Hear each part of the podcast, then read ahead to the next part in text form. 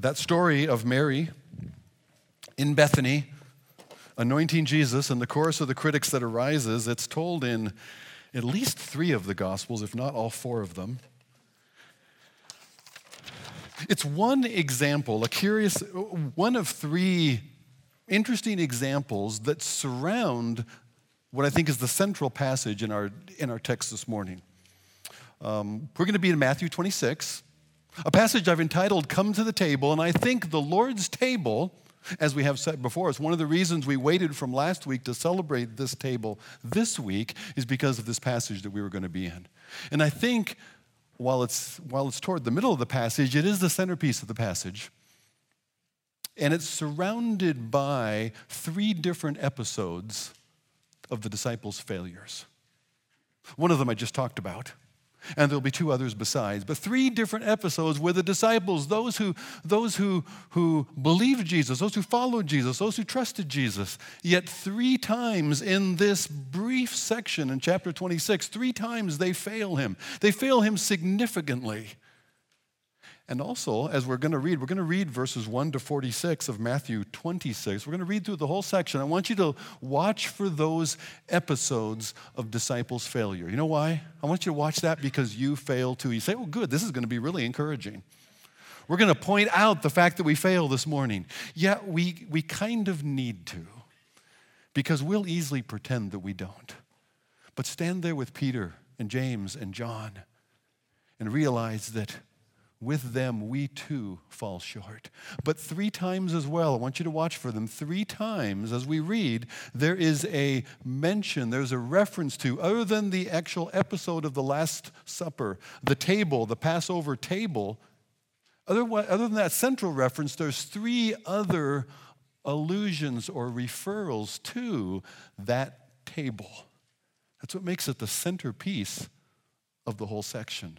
So, surrounded by our human failings is what the Lord does for us that we remember in this table.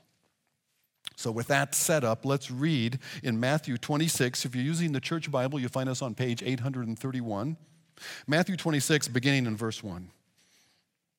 Now, when Jesus had finished all these sayings, the Olivet Discourse of, of, verse, of chapter 24 and 25, then he said to his disciples, You know that after two days the Passover is coming, and the Son of Man will be delivered up and crucified.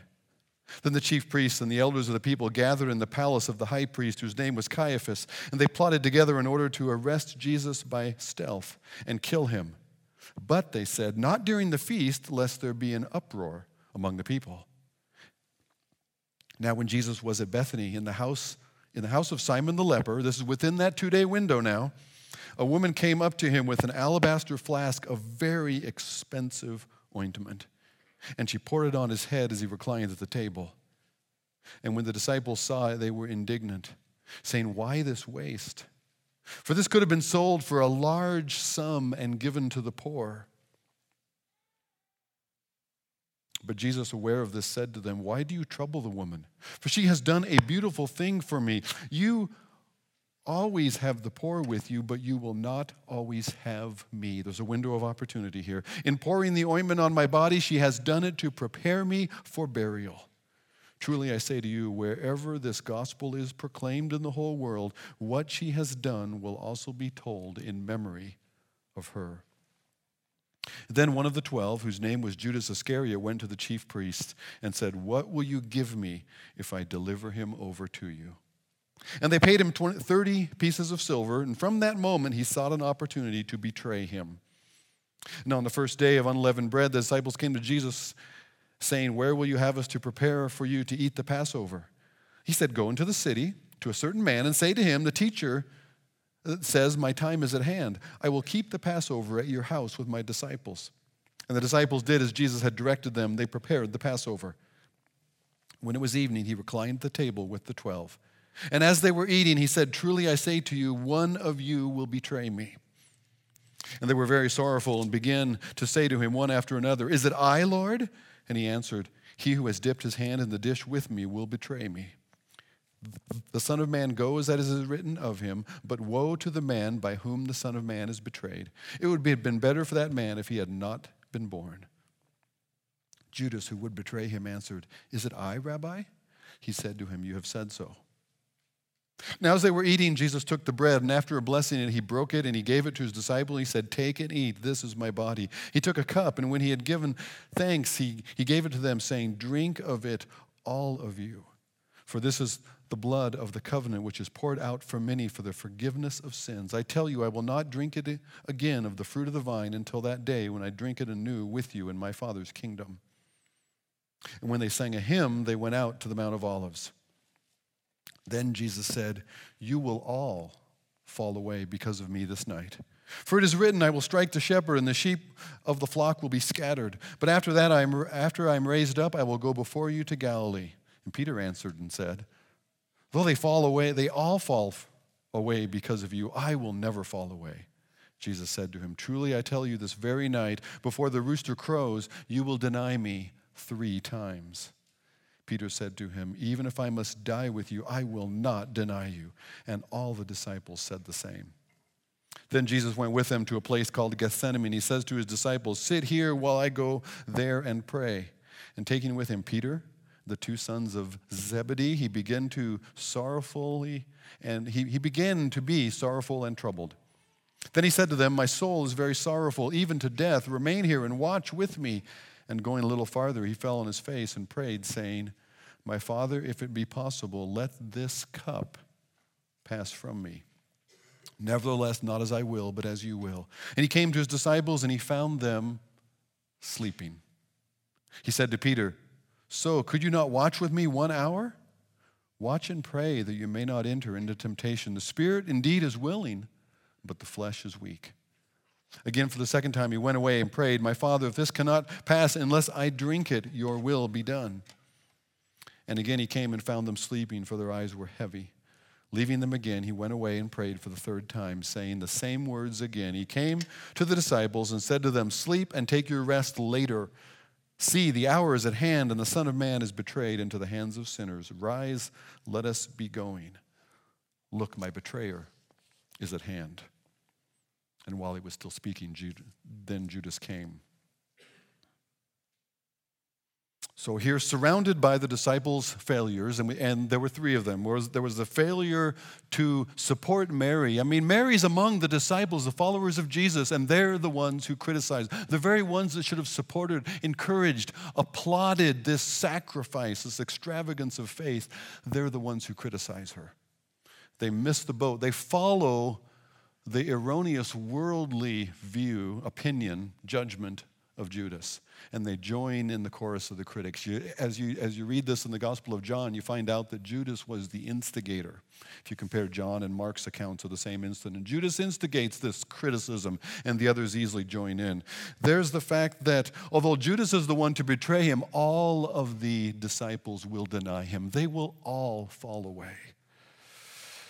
Thirdly, the, the disciples, like us, are weak in the flesh. They cannot stand, they cannot stay awake. And yet, three times I said there was also an allusion to the cup, right? Let's see if we can find them again. Link number one, uh, the, he says in verse 2 after two days, the Passover is coming and the Son of Man will be delivered up. This Passover is coming. The Son of Man will be delivered. The Son of Man will be the Passover lamb. There's link number one. Link number two, he tells. He tells the disciples to go into this, to a certain man and, and tell them that the teacher says in verse 18, My time is at hand, I will keep the Passover. He's not just saying he's going to have the Passover dinner that night. He's going to keep, he's going to fulfill the Passover that night. And then when he prays in the garden while the disciples sleep, he says, If it be possible, let this cup pass from me. The cup that he has just referred to at the table, the cup of his blood poured out in their place. A third reference back to the table. So the table is found. The Passover is alluded to throughout. There's a lot going on about Passover here that we've got to talk about. But first, I want to, us to, if we're going to think about coming to the table, if we're going to think about come again to Jesus, and that, that seems a little odd to us. We might think about a come to Jesus moment of, as that moment of faith and uh, of, of that something that I do, something that I believe in at one time, and it's done. And yet we come to this table over and over again. And what we're doing there is we're coming again in our faith. We're reaffirming our faith and we're, we're acting out our faith again that, yes, I have personally for myself come to this table. I have received Jesus as my Savior. I have taken in for myself individually and personally His death in my place, His resurrection to give me life, His blood poured out for the forgiveness of my sin and taking that cup, that's what I'm saying. I'm coming again in that same saving faith. And we need to do that over and over again. One of the reasons we need to do that is the reasons that surround this presentation of the table. The fact that we also will fail. We will jump out and we will follow the world's ways of criticizing others. We will, we will not be faithful ourselves. We also will find that even when our spirit is willing, our flesh is weak, and we will not do that which our Lord has asked us to do. So, the criticism of the Mary, we talked about it briefly. A few lessons, if I could. Don't let, don't let good works, this should have been sold, this should have been given to the poor. Don't let good works get in the way of extravagant worship. You know, we might be subtly enticed at a time when faith in Jesus is criticized, but doing good for others, well, that'll be applauded. So we'll be subtly enticed to do good without reference to Jesus. It's fine as long as you don't overtly bring Jesus into the matter. People will be happy for your service, happy that you want to serve the poor in one way or another. And Jesus, you have to, you have to imagine here that helping the poor, helping those who are vulnerable in society is something the disciples assumed. So there must be a pattern there that they saw in Jesus and his teaching of them. Because they assumed that that would be the right thing to do. And yet there are times, as Jesus points out here, the poor you'll always have. You'll always have that opportunity. But there are times when there is a, a call to an extravagant act of worship in faith that is a window of opportunity for you that you do not want to neglect. Beware of joining the chorus of the critics in a rush to pass judgment on what other people do. You know, our, so, our social media culture way overvalues our own opinions, or we think it does. Maybe a better way to say that is our social media culture gives us the opportunity to way overvalue our own opinions. We've got something to say about everything. We've got something to say about all kinds of stuff that go on. We've got something to say about what other people say. And a lot of times, I'd be better off to not have something to say about what other people say, to not have something to say about what other people do. You know? Because I've got, you know, we have different gifts of the Spirit in the body of Christ, right? People are gifted in different ways. Well, I've got the gift of criticism. Let me tell you what's wrong with you. I'm good at that, okay? I can see the wrong in something. I can see what's missing. Somebody else will see, wow, that all looks wonderful. And I'll see, yeah, except for this. That's my gift. It's really helpful. It's it's a real strength in pastoral ministry, let me tell you. I fall on my face constantly, puzzled, finding out why other people are not grateful for the things that I'm able to point out. But sometimes we need to. Um, we need to remember that judgment and discernment spoken into the lives of others needs to be done in ways that are, first of all, to them and not to others, and then are for them to help them, not to hurt them, to invite them back into the light rather than chasing them away further into darkness. Asking the right questions of people rather than assuming is often the first step in being able to provide right answers. Be careful about joining the chorus of the critics. It doesn't mean that your life verse should be, Judge not, lest thou be judged. We often will use that to hide from the light ourselves, won't we? There's a time to speak into the lives of others, but to them, and making sure it's with the Lord's counsel rather than contrary to how Jesus himself would evaluate. The disciples flat out missed it. And we would do well to talk to God about others before we presume to talk to others for God. Be careful about this, this um, chorus of the critics that is so easily to join. The second failure is the, is the disciples as a whole are going to deny them. Now, Peter is focused on here. It's interesting, Peter's, Peter seems to want to make all the more assurances that he would never fall away.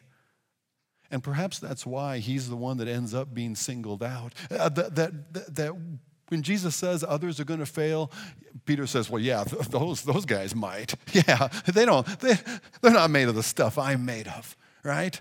Easily, again, we look, we look at others and we lift ourselves up in comparison to others. And Peter says, Well, they might fall away, but not me. Really, Peter? Well, don't give Peter too much of a hard time. Peter is the only one that, other than John, that shows up at Caiaphas' palace where Jesus' trial is being held. Where are the others? they're probably too afraid even to be there. And, and Peter has good right to be afraid. I mean, Jesus has just been arrested. Won't they arrest those who were his close followers as well? It's not surprising that Peter would be afraid. What's surprising is his overconfidence in himself that I can't fall away. I remember a time at a pastor's conference years ago where the speaker asked, asked us, asked across the room, he said, How many of you believe that you could be tempted to fall into this particular kind of sin?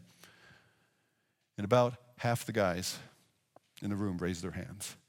He says, The guys that didn't raise your hands, you're the ones I'm worried about.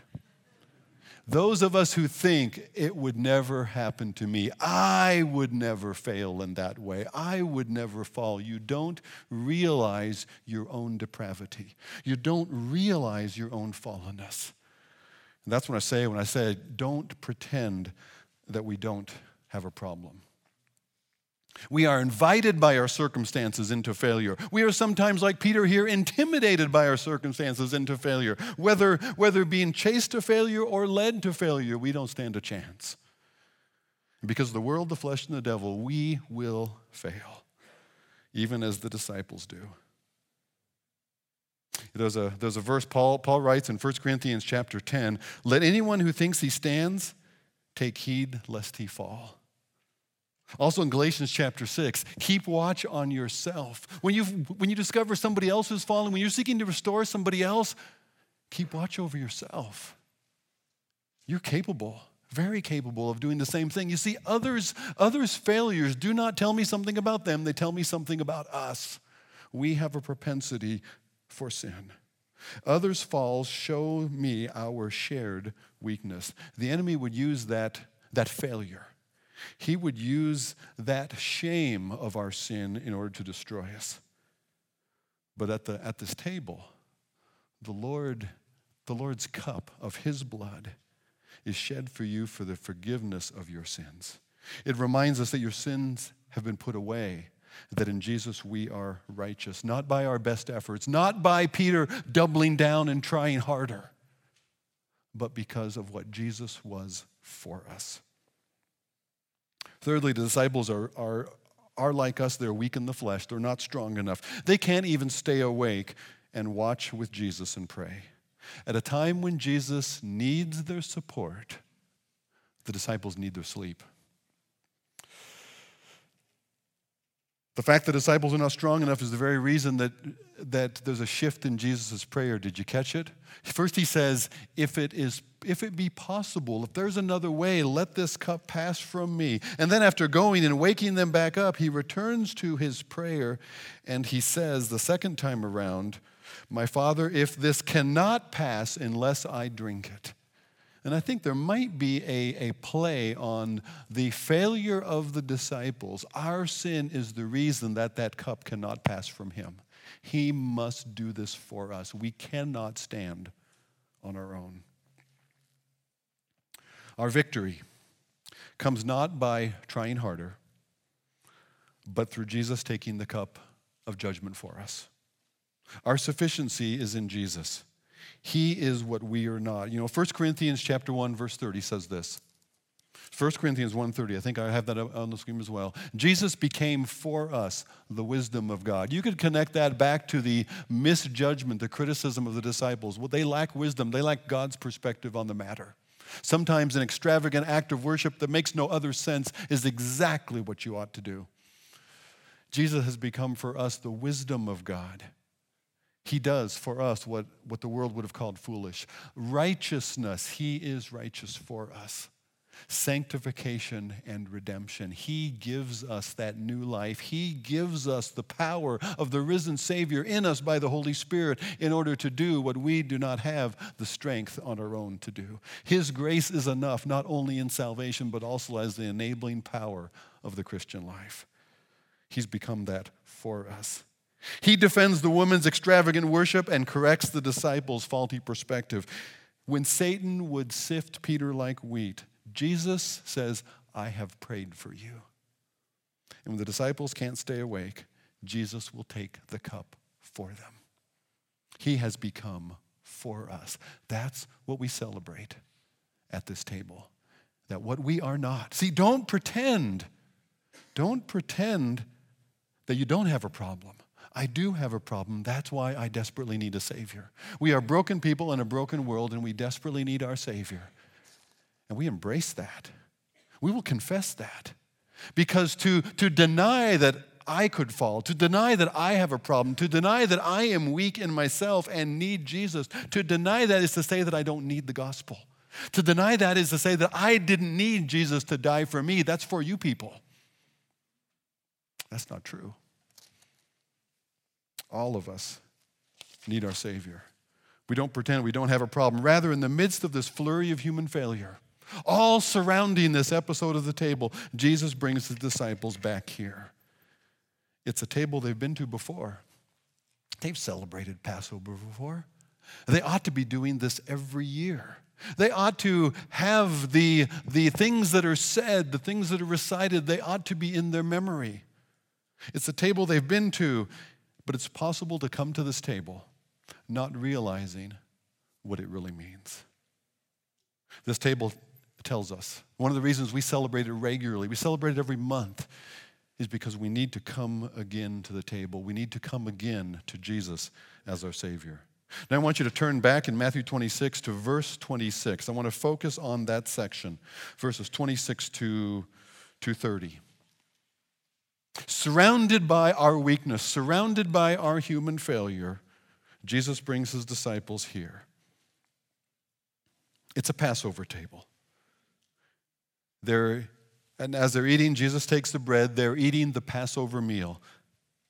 Now, Passover is an annual celebration, an annual fest- festival that's meant to remember Israel's redemption out of Egypt. It occurs in Exodus chapter 12. Let me give you just a few of the highlights. Israel's in bondage, they're slaves to Egypt, and through a series of judgments, those 10 plagues, God redeems his people out of Egypt. He exercises his authority against the false gods, the, the, the, uh, the, the idols and the demons behind them that are the spiritual power of Egypt, and God exercises judgment over them one after another. The final plague is the death of the firstborn. The death of the firstborn reminds us of our death in the firstborn Adam. And it's escaped. That, that plague is escaped by those who would hide themselves under the blood of a Passover lamb. That when they would take that lamb, when it, when it would be killed in the place of the firstborn and its blood applied to the doorpost, then the firstborn in that household would be spared. The Passover meal symbolized a personal deliverance of judgment from death and the start of a new life. Because Passover wasn't merely the escape from this plague, Passover was the night that God would redeem them out of Egypt. Passover not only celebrated this deliverance from bondage, but it anticipated a new life in a new inheritance that God would bring them into. They were to celebrate Passover each year to remember how God redeemed them to live new as God's covenant people. That's Passover, okay? Now, this Passover that Jesus celebrates, all of that is in the background. In fact, Passover, the redemption out of Egypt, is huge throughout the whole Old Testament. And when Israel forgets Passover, that's when things really begin to unravel for them as God's people. They forget Passover. They forget God's redemption of them. They begin to go their own way, do their own thing, without reference to God and His redemption of them as His own covenant people. That's when things fall apart in the Old Testament. So now, with all that background of God's redemption of his covenant people into a new life that he has for them, with that background, Jesus adds new meaning. He says the unleavened bread represents his body, his life without sin, without leaven. His life, which is given for us, and the bread is broken and given to the disciples. His life is given for us. God made him who knew no sin to be sin for us. He who was unleavened, without sin, God made him to be sin for us that we might be made the righteousness of God in him. My righteousness is not in what I do or don't do, it's in Jesus who died for me. The cup of wine is, is the color of, of, of blood. We use red, not white.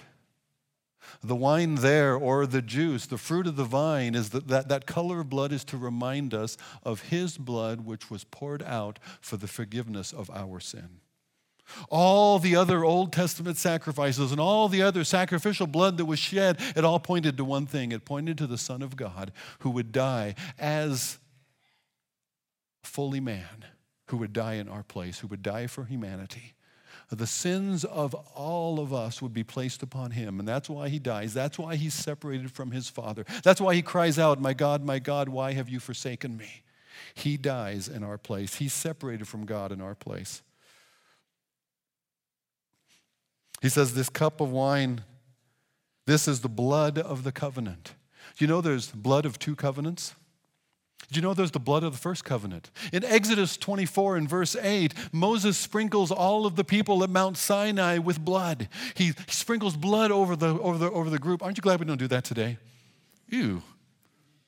But they have just said, All that you have said in the law, all that you have said, we will do. And they're bound to do it. That was a blood of the covenant that bound God's people to obedience that they would not fulfill. And yet there's a blood of a new covenant. It's mentioned in, in Zechariah chapter 9 that sets prisoners free. It's mentioned in Jeremiah 31 34, where, where, where the Lord says, I will forgive their iniquity and will remember their sin no more. The old covenant of law defined sin. It said, This is sin, and this is sin, and don't do that, and you must do this, because to not do that is sin. And, and if you do this, that is sin. The law very carefully and fully defined sin as contrary to God's character. It didn't set us free from it. The old covenant defines sin. The new covenant removes sin. Their sin and iniquity I will remember no more. It is removed from them as far as the east is from the west. So far has he removed our transgressions from us. And so the Apostle Paul invites believers to come to Jesus' new covenant Passover. He says, This is the Christian life. This is where it's lived. It's lived around this table.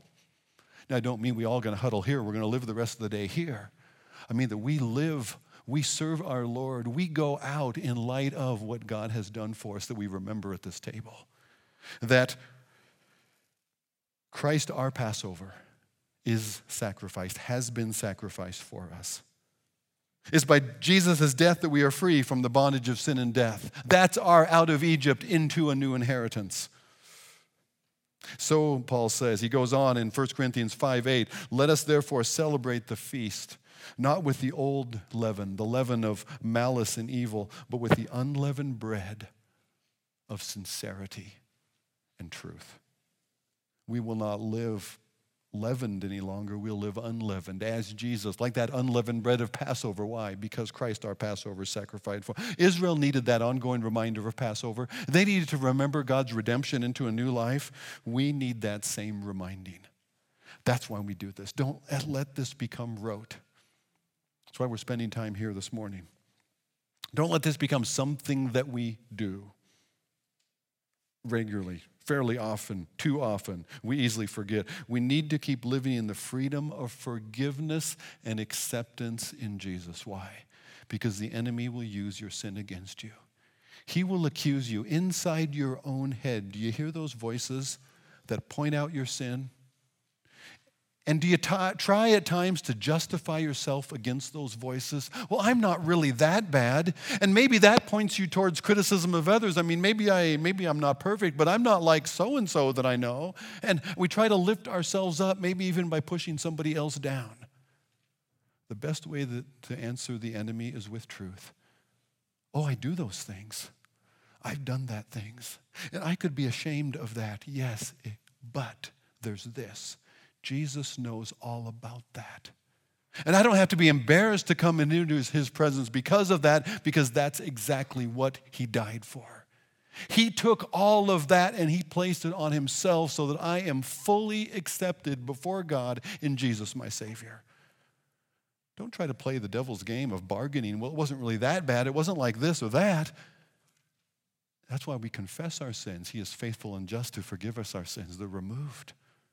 Bring it right out into the light. Say, that's exactly what I did. And yet, Jesus died for that because he loves me. That's what we celebrate at this table. We need to come back to this table to renew in our own minds and our own hearts that you are fully forgiven and accepted before God, not because you're behaving, but because of what Jesus has done for us. We need to remember that. We need to soak in that. Come to the table again to nullify Satan's accusations of guilt that echo around inside our own heads. Come to the table. You know, after they came to the table, and Jesus reminds them of his body given for them, of his blood poured out for them for the forgiveness of, of, of their sins. And he says, I'll not celebrate this table again. I will not drink of, the, of, of, the fruit of, the, of this fruit of the vine again until I drink it with you in my Father's kingdom says, I'm coming back. He's going to return.